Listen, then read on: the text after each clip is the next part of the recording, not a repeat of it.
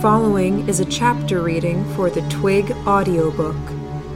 Please support the original author at twigserial.wordpress.com. Thank you.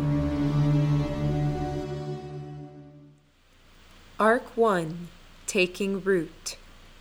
Chapter 1 How does it go? The first lesson, something even the uninitiated know. For life to flourish on the most basic level, it requires four elements carbon, oxygen, nitrogen, and hydrogen. We were doing fine on that count. The air around us was stale, but it was still oxygen. Water ran around us and below us, flowing over our bare feet, redirected from gutters to the buildings inside.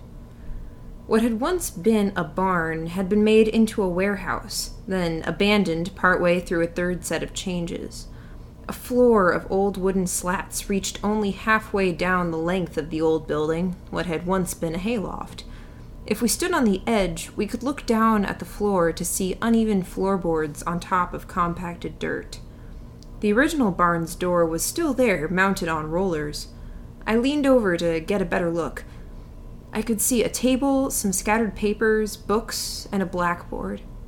The only light was that which came in through windows. A scattered set placed on the upper floor, and more well above head height on the lower one. Aside from the four of us, one other thing occupied the hayloft. It was hard to make out in the dim light that filtered in through the window like an eel in dark water. And if it weren't for the fact that we'd seen it approach, we might not have noticed it at all. Sleek, four legged, and tall enough I couldn't have reached its shoulder if I stood on my toes, it was wound around the pillar as a snake might be. Unlike a snake, though, it had four long limbs, each with four long digits, tipped with claws. Head flowed into neck, which flowed into shoulder and body without a prominent ridge, bump, bone, or muscle to interrupt the sequence. It uncoiled, setting a claw on the floor, and the old floorboards didn't elicit an audible creak. Large as it was, it managed to distribute weight too evenly, and it used its tail to suspend some of its weight. It didn't walk, but slinked each foot falling in front of the last as it passed within three feet of us. Its wide mouth parted, showing just a hint of narrow white teeth. There was no cover, nothing to hide us from it. I saw its nostrils flare. It opened its mouth to taste the air with the flick of a thin tongue. The way things looked, we were very close to doing the opposite of flourishing it was hard to put into words, but my thoughts connected with that thought, and it was funny. I grinned, and flakes of wax fell from my face at the movement. I watched the thing continue onward toward the back of the hayloft, head turning as it sniffed the surroundings. It unwound its long tail from the wooden pillar that held up the one end of the overhanging hayloft, and it moved with a slow carefulness. I stared at its eye and saw how it didn't move as the head swept from one side to the next, the slit of the iris barely changing in response as the faint light from the window swept over its head. It's blind, I whispered. The movements of the creature came to a halt. It froze, nostrils wide. Gordon, just to my left, put out a hand covering my mouth. He was tense, lines on his neck standing out trying to put on a brave face as our leader. Gordon, strong, handsome, likable, talented. A veneer covered his face as it did all of us, almost clear, cracked, and white at the corners of his lips where he'd changed his expression, coming away in flakes at his hairline, where his hair was covered by the same substance. The creature turned, and as it did, its tail moved around until it touched the outside edge of the makeshift gutter that we were all standing in, fine emerald scales rasping against wood. When Gordon whispered his response, I could barely hear him utter, It's not deaf. I nodded, and he pulled his hand away. I had a glimpse of the girls, Helen and Lillian, as different as night and day. Lillian was bent over, hood up and over her head, hiding her face, hands clutching at the straps of her bag, white knuckled. Terrified, and rightly so. The coating on her face was flaking badly. In contrast, Helen's face didn't betray a flicker of emotion. Her golden hair, normally well cared for, cultivated into tight rolls, was damp and falling out of place. Water ran down her face, splashing in through the side of the window where the makeshift gutter came in, and the droplets didn't provoke one flinch or batted eyelash.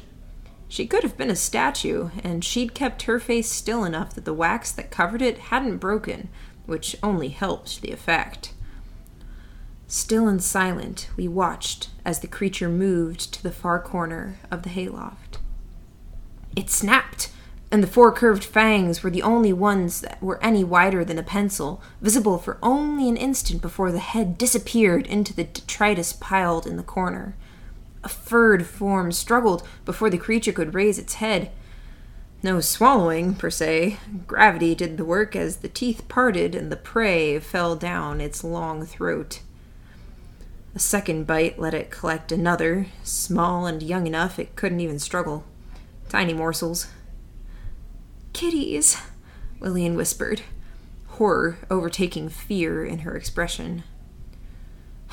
Mama Kitty shouldn't have had her babies in the same building as the monster, I thought. Wallace's law at work. Gordon nudged me, He pointed. The window. I nodded.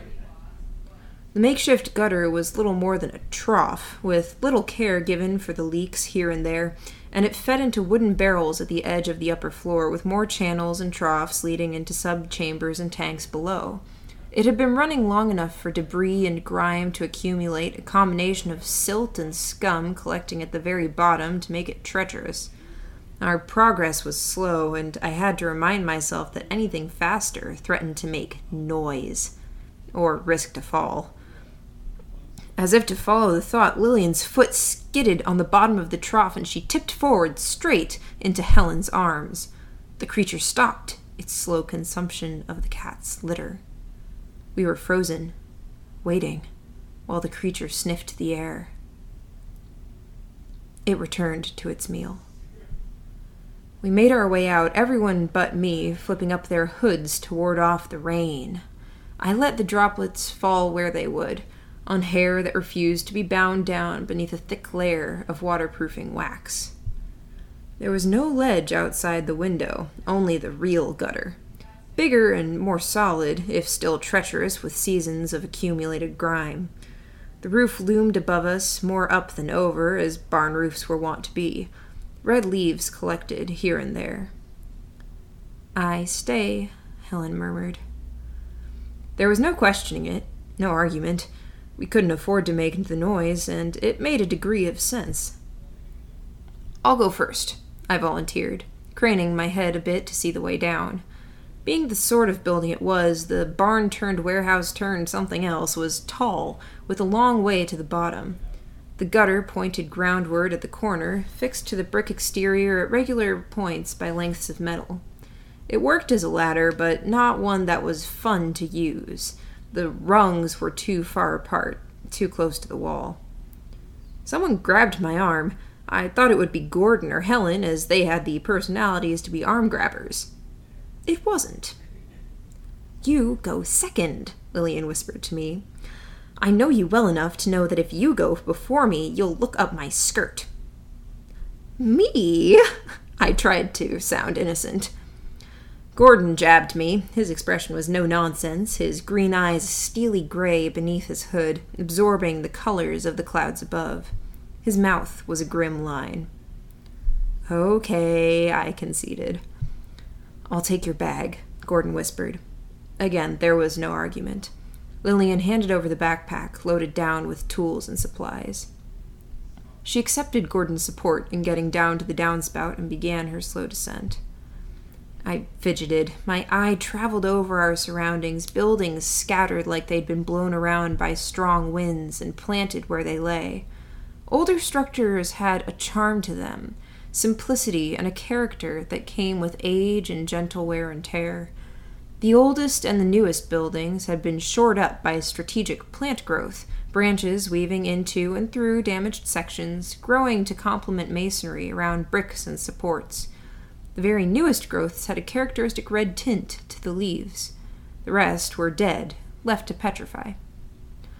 The academy loomed above it all, those same elements taken to an extreme.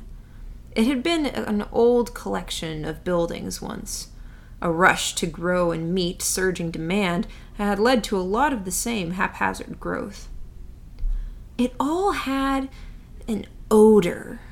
There were smells that became the second nature, and there were smells that were ingrained in the psyche as bad smells ones that spoke of death, of long sickness and of violence, rendered fat, decay, and blood. Each were heavy on the air. Ironic that things so overgrown and reeking of decay were the parts of the city charged with progress.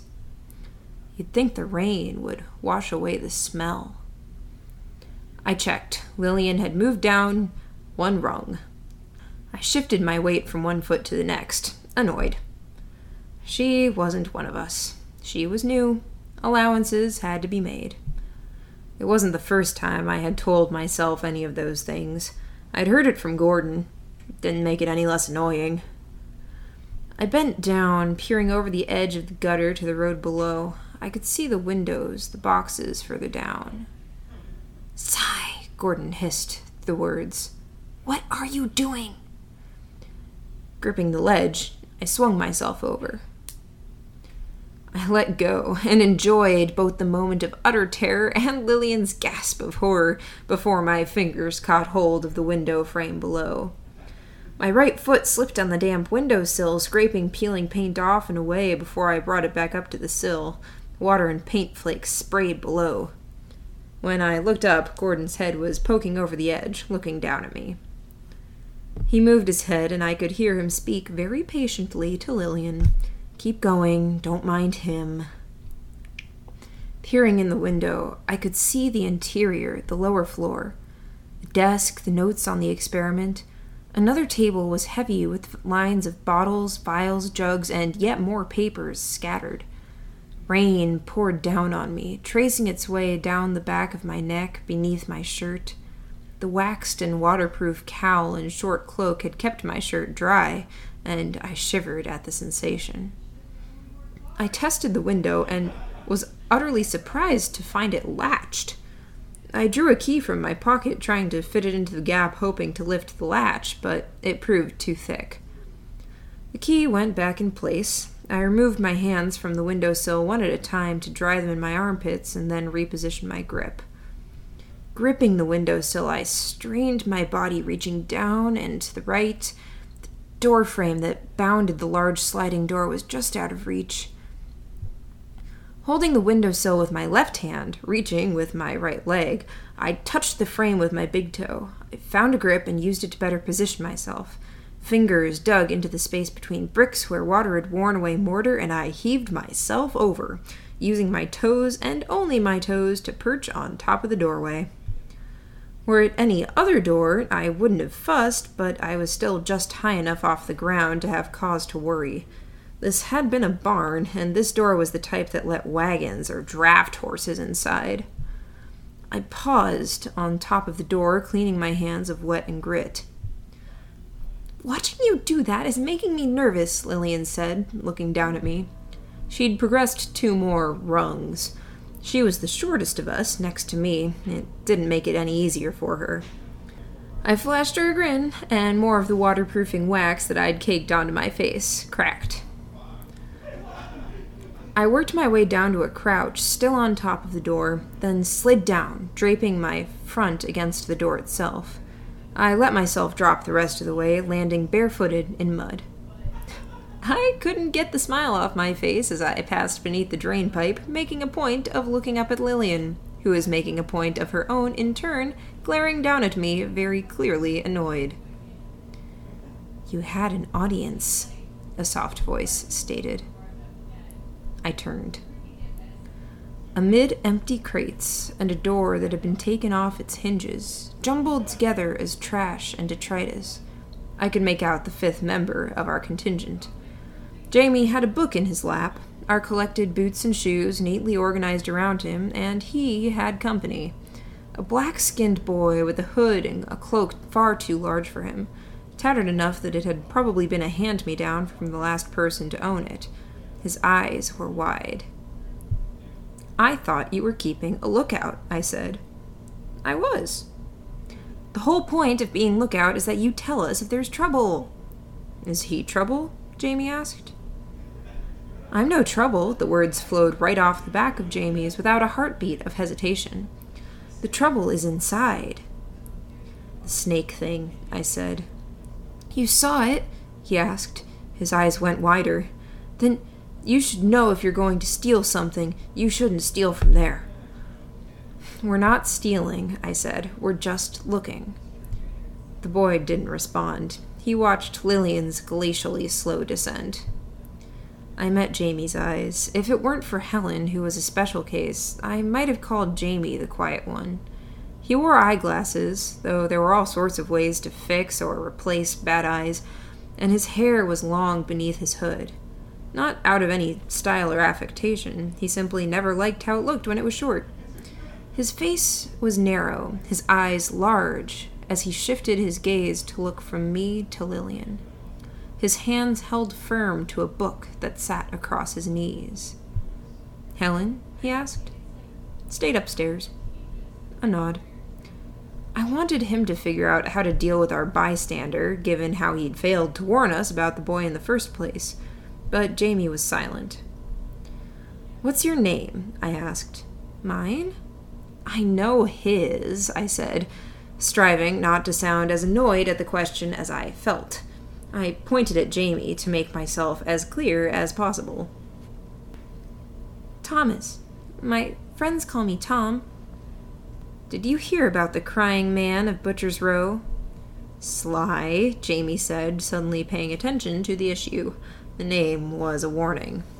But Tom gave an answer. That stitched that went crazy.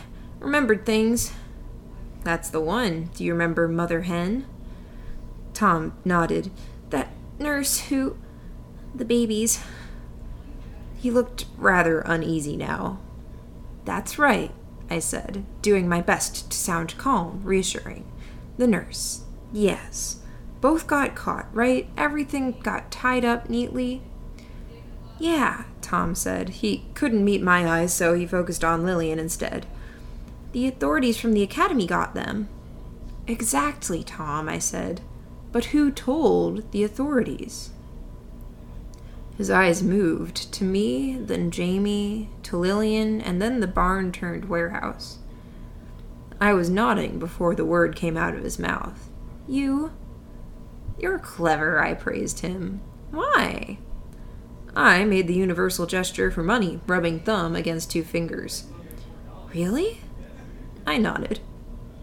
The gears were shifting in his head, processing, calculating. I've heard things, he said. I bet. Useful things. I don't doubt it, I said. I can get money for it? For telling people? If you know who to tell and how to sell it, I said. His expression changed a frown, disappointment. Tick, tick, turn, turn, the gears in his head were still moving. He wasn't dumb, even if he wasn't much of an actor. Then again, he was only ten or so. I could guess what he was going to ask, and I knew I might lose him if I turned him down too many times. My mind ticked over possibilities, what I needed, what I had to do. Before he could venture a question, I interrupted him. You want in? In? he asked. Now, he was wary. I reached beneath my cloak and I fished out a coin purse. Two fingers reached in and came out fully extended, two dollars in coins pressed between the tips. The wariness subsided. I'll give you this on good faith. Eight whole dollars if you follow through. I need you to do something for me. He reached for and claimed the money without any hesitation. You said you had friends, I asked. Sure. On top of the grocer's place, corner of Oxbow and Halls. Wait there, take turns keeping an eye out. You're looking for a black coach led by two stitched horses heading toward the academy. You'll note th- you'll know they're stitched because they're wearing raincoats. Won't be more than 2 hours wait. Uh-huh. There's a rain barrel up there. They're going to have to stop to wait for the way to clear before they can carry on their way. What you're going to do is tip over the barrel. Send water off the edge of the roof onto the horses if you can. Might want to prop some things up around the barrel to make sure it happens. He frowned a bit. Ten dollars all in all for you and your friends for one afternoon's work. Pretty good deal. Don't you think you can do it? I can do it, Tom said. You sure? I asked. I can do it, he said, voice firm. I studied him, head to toe, taking it all in. Reaching beneath my cloak, I collected a note from a pocket. I pressed it into his hands. He looked down at the money, stunned. If you don't follow through, you won't get a deal like this again, I said. Think hard before you try cheating me. A big part of what we do is find people. Mute, he nodded. Go, I said. He went, running, feet splashing in puddles of water. Lillian was about halfway down. You lied to him, Jamie said. Would you rather I told the truth? I asked. If you're going to get him involved. I shook my head. Which leads me to ask, what are you up to? Jamie asked. You weren't just getting rid of him or making trouble. I'm going inside, I said, starting for the door. Tell the others if they're wondering. That's not what I'm asking, Jamie said. But he didn't move from his spot, and I was already gone. I passed under Lillian a second time, peeking up her skirt a second time, more to needle her than out of any lingering curiosity. The big door was, as it turned out, locked, and I wasn't able to bypass the big padlock any more than I could bypass the latch of the window above but the door rolled on wheels, and the wheels fit in ruts on a long, shallow channel. I headed to the end of the door opposite the lock, and I pushed the full weight of my body against it. The lock rattled heavy. I tried a bit more pressure, pushing, and the door tilted, the bottom corner closest to me rising out of the channel. Gripping the door, I lifted it up and away, wood scraping concrete as I created a triangular gap. I slipped inside, my eyes immediately going to the hayloft, the upper floor. Helen was there, sitting with one foot propped up, both hands in her lap to keep her skirt pressed down. Her face was still expressionless. Half of her attention was on me, half was on the creature. There was a rain barrel beside her, rigged so it hung over the edge of the hayloft, collecting the water that ran in through the makeshift gutter, feeding a steady stream down into containers below. Runoff from those containers fed into the corner of the building, a drain from when the building had been a warehouse, keeping the goods dry. I studied the papers on the desk. Water from one of the windows above spat down, barely large enough to qualify as drops, but they dotted one paper, making ink bleed. Sketches of the beast, notes on structure and anatomy. One of the texts on the table, beside the desk, was handmade. Pages had holes in them, and a cord was laced through, tying them to the heavy leather cover. With care, I paged through the thing. One being, knit together from several, the better traits of each all drawn together, references to Wallstone's texts, to the ratios of life, and to the volumes of genetic code for Felidae and Eunectes murinus. A whole chapter on digestive enzymes, diagrams of the thing's fangs, which I had glimpsed as it devoured the mother cat, with labels for the reservoirs of venom that wasn't true venom. It was enzymes, much like the ones bugs use to dissolve their meals before supping them. Notes suggested that the feature helped with the digestion of any and all food. Little doubt of what this thing had been engineered for. My finger traced the labels of glass containers, bottles, and vials blood, bile, cerebral fluid, venom. I'd expected it to be green, but it was clear, in a glass container with a murky exterior, about as tall and wide as a wine bottle, though more cylindrical. There was a noise at the door, and I took a long step to the side toward the shadows beside one of the big wooden containers for water. Only Lillian, followed by Gordon, passing through the gap. Gordon was the largest of us, and it was a particularly tight fit for him. I continued paging through the text. Diet. My eye traveled down the list meal times, meal sources, meal sizes.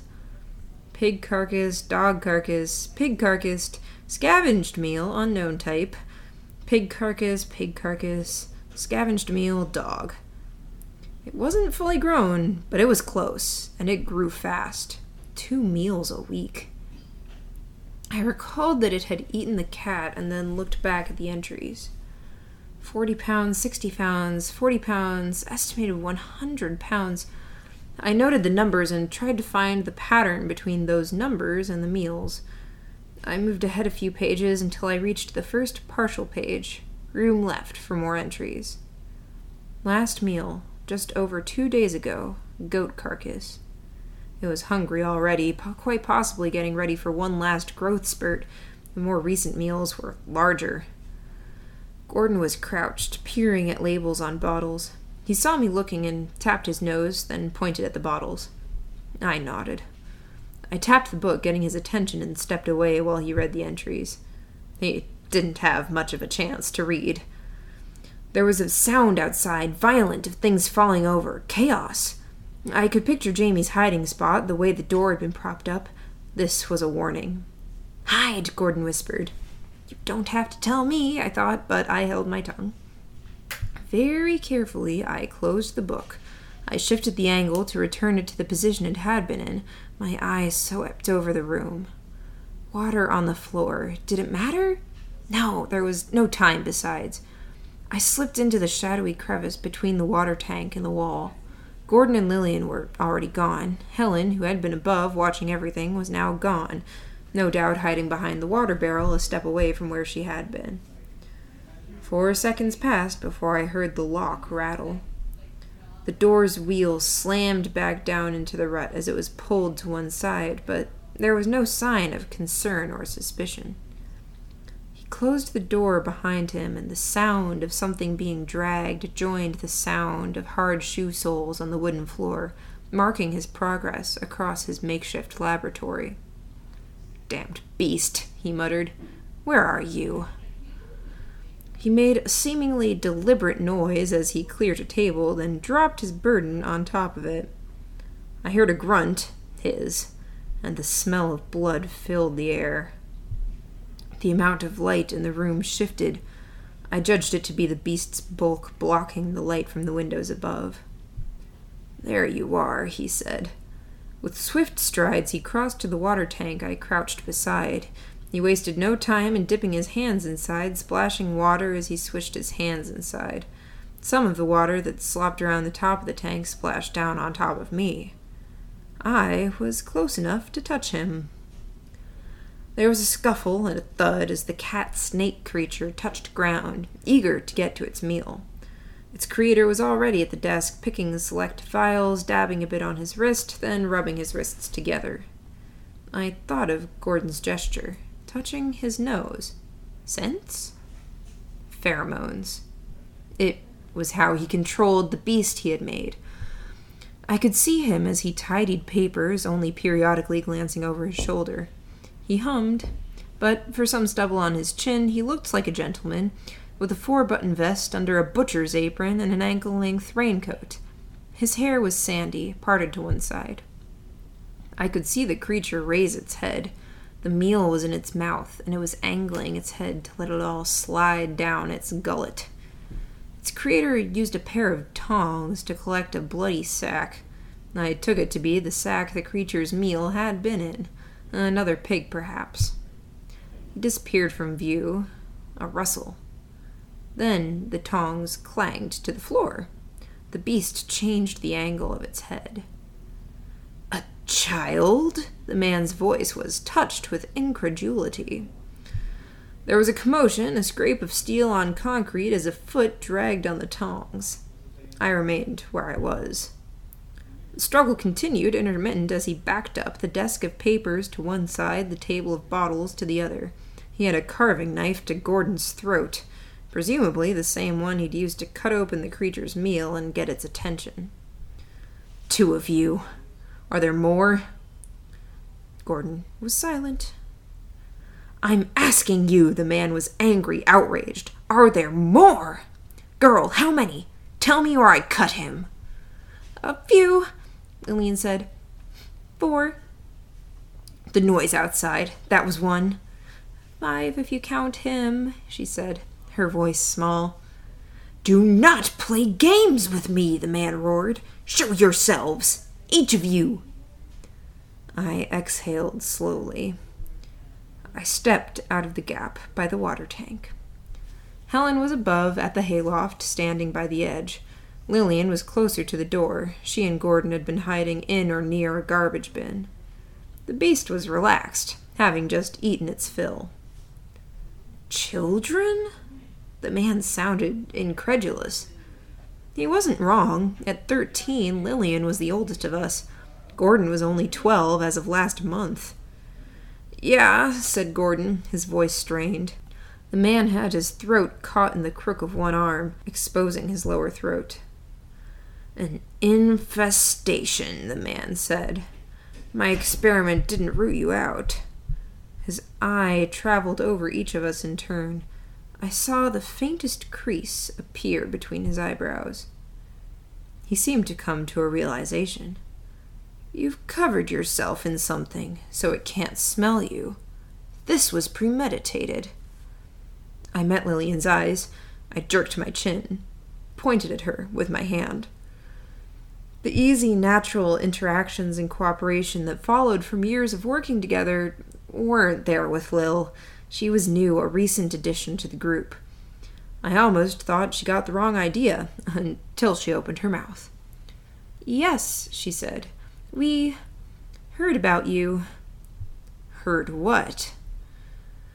That there was something loose in the slums. It was eating pets. It ate a man that was sleeping outside. No, the man said. Yes, Lillian said. There are witnesses. The witnesses are wrong, the man said. You let it go out to find its own food, Gordon said, his voice still strangled. You couldn't afford to keep it fed as it grew this large. You let it feed on strays, which it did, except one of those strays was human. It's in the book. Meal, unknown type. I edged around behind the man. You don't know what you're talking about. I've studied its leavings, the man said, ignoring the label. Nothing human. Nothing conclusively human, you mean, Gordon said, but you weren't able to identify all of what it ate. You! The man raised his voice. He sounded more emotional than before. Up there, girl! Stay put! Helen froze where she was. You're a killer, Gordon said, more insistent. We were calling you the snake charmer. I edged closer to the table. I didn't make a sound, but the snake charmer sensed trouble before it arrived. He wheeled on me, the knife dangerously close to Gordon's throat. I lunged in the same moment, seizing the big bottle, the venom. I held it high. You don't care what happens to him? the snake charmer asked. I care, I said. That's why, if you cut him, and if it looks like he isn't going to be okay, I'm going to throw this at the both of you. The snake charmer's eyes darted around. He couldn't watch all of us at once. Move, he said. Go around. I want you as a group. I didn't budge. Move! No, I said. It's over, Snake Charmer, Gordon said. That is not my name. It's a name they'll give you, Gordon said. They'll make you a monster. It's what the Academy does dehumanizes the dangerous ones. You can't get all of us, not with the way things are here. Some are bound to escape. They'll tell people, and those people will find you. You know the resources the Academy has. No, the snake charmer said. You don't know, Gordon asked. This is not my fault, the snake charmer said. The Academy. This rests on their shoulders, not mine. You can't enroll without showing your skill, and you can't show your skill without experimenting, but oh no, they don't allow that, do they? There are ways, Lillian said. No, the man barked. No, not nearly enough. The world is changing and they're deciding the course. They're putting us in this situation where risks have to be taken. Gambles have to be made, or history will continue to be made, names attached to great discoveries, and the rest of us if we're lucky, we get left by the wayside. If not, we're just fuel for what they're setting in motion. I'm a student there, Lillian said. I just started, but I'm enrolled. First year of study. Not them. Just me. I could see the man's expression twist. Incomprehension. Comprehension, which was almost worse hatred for a 13 year old girl. Then rage, not a clean, pure kind, but only one that drove him further into a corner. His hand tightened on the grip of the knife. I figured out the destination he was arriving at before he did. I arrived at my own, and I mustered up some courage. Very deliberately, I grunted, heaving the bottle of acid at the snake charmer. He heard the grunt, but so did Gordon. With the snake charmer's attention caught between Lillian and me, Gordon found a chance to protect his throat, keeping the knife from cutting. The bottle flew lazily through the air. Gordon ducked, head down, and the snake charmer released him. The man caught the bottle in a bear hug. He stared down at the container all the same emotions he'd felt for Lillian, now aimed at me, progressing much faster this time incomprehension, comprehension, hatred, rage. Directed at me. I backed away, stumbling, falling. I covered my face as he swung, using the waterproof cloth to try and shield my body. He didn't throw at me, but at the floor. The chance of me catching it was small, but by throwing it at the floor, he could guarantee that the bottle would shatter into a spray I couldn't possibly shield all of myself from. The pain was sharp, at first, droplets touching skin, immediately breaking it down. Then it burned. The horrible coldness was worse because it suggested dying nerves, all down my arms and one side of my face. I screamed. The creature turned its head, but didn't move. The man turned, wheeling on the others. Gordon was ready, already closing in, taking advantage of the short moment it took the snake charmer to adjust his grip on the knife so soon after heaving the bottle. A tackle, shoulder into the man's gut, taking advantage of smaller size and a good physique. Gordon drove the man back. Gordon was the hero. Golden haired, noble, likable.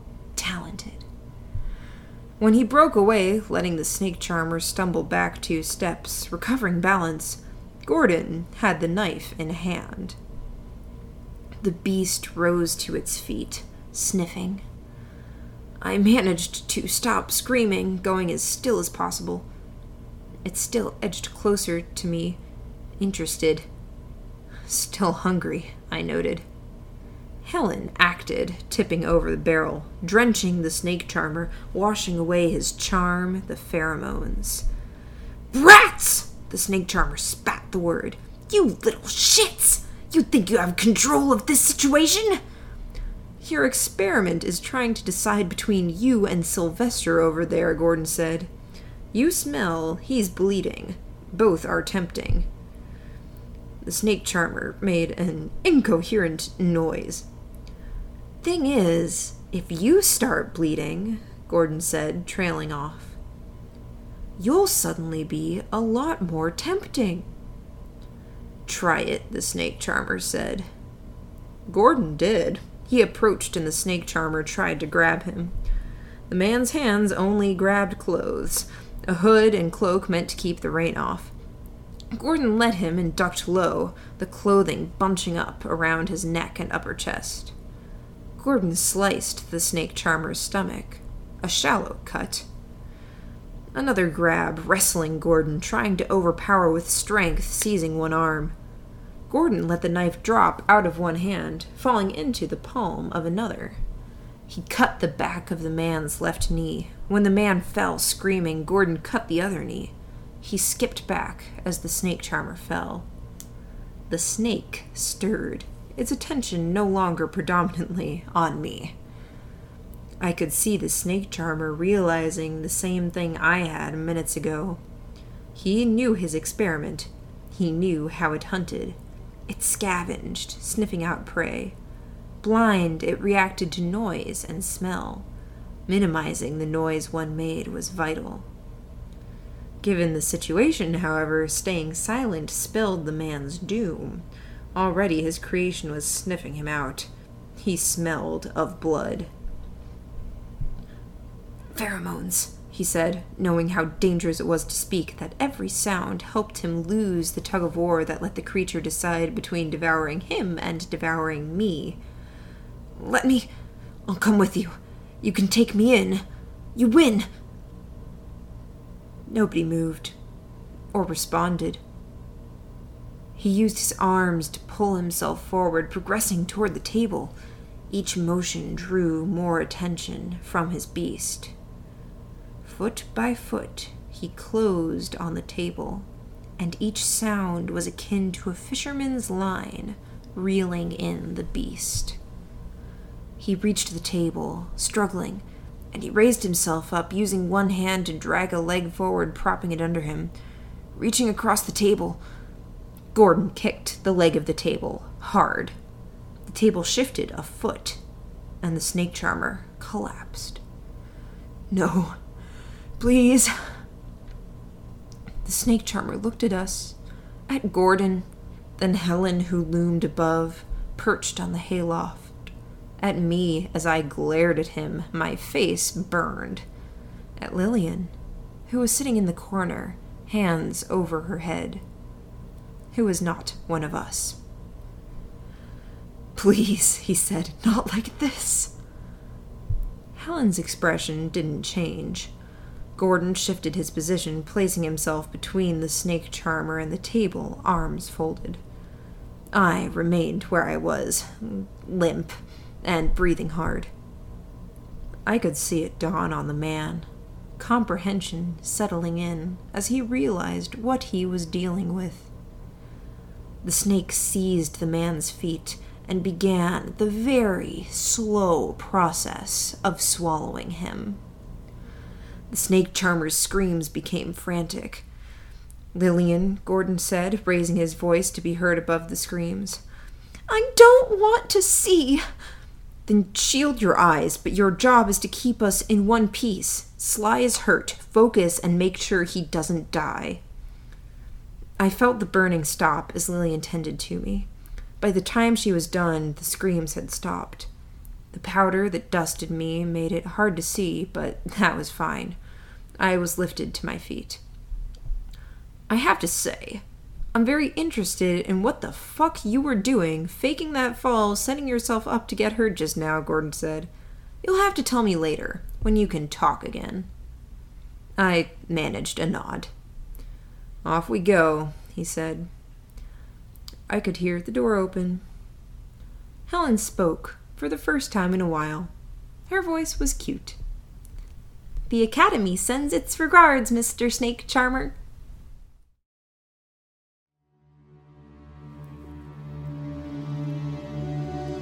You just finished listening to a chapter from Arc 1, Taking Root, from the web serial Twig by J.C. McCrae. This audiobook is read by Kimberly Dauber.